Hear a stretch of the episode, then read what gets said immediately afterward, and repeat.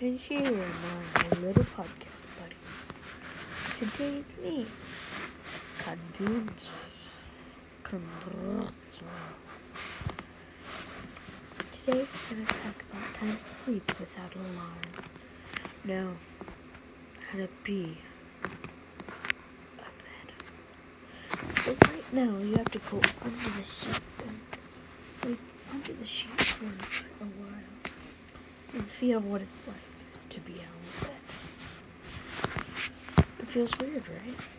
Yeah, it feels good. But the sheet is amazing. I really like the sheet, but no. Now for a break, for a commercial. Do you really want to make a podcast?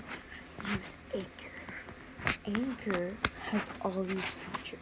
You can use music, you can use drum rolls, you can use sound effects, you can use bubbles, you can, make, you can put them in the file, you can make any podcast. And I love it because I just love making podcasts.